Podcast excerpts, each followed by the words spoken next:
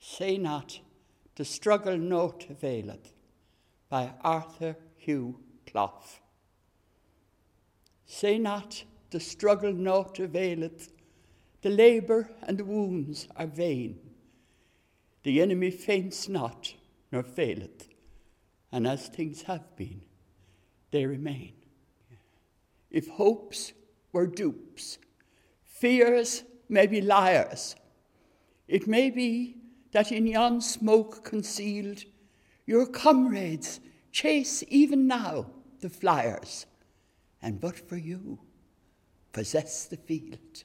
The tired waves, vainly breaking, seem here no painful inch to gain. Far back, through creeks and inlets making, comes silent, flooding in the main and not through eastern windows only, when daylight comes, comes in the light. In front, the sun climbs slow, how slowly, but westward, look, the land is bright.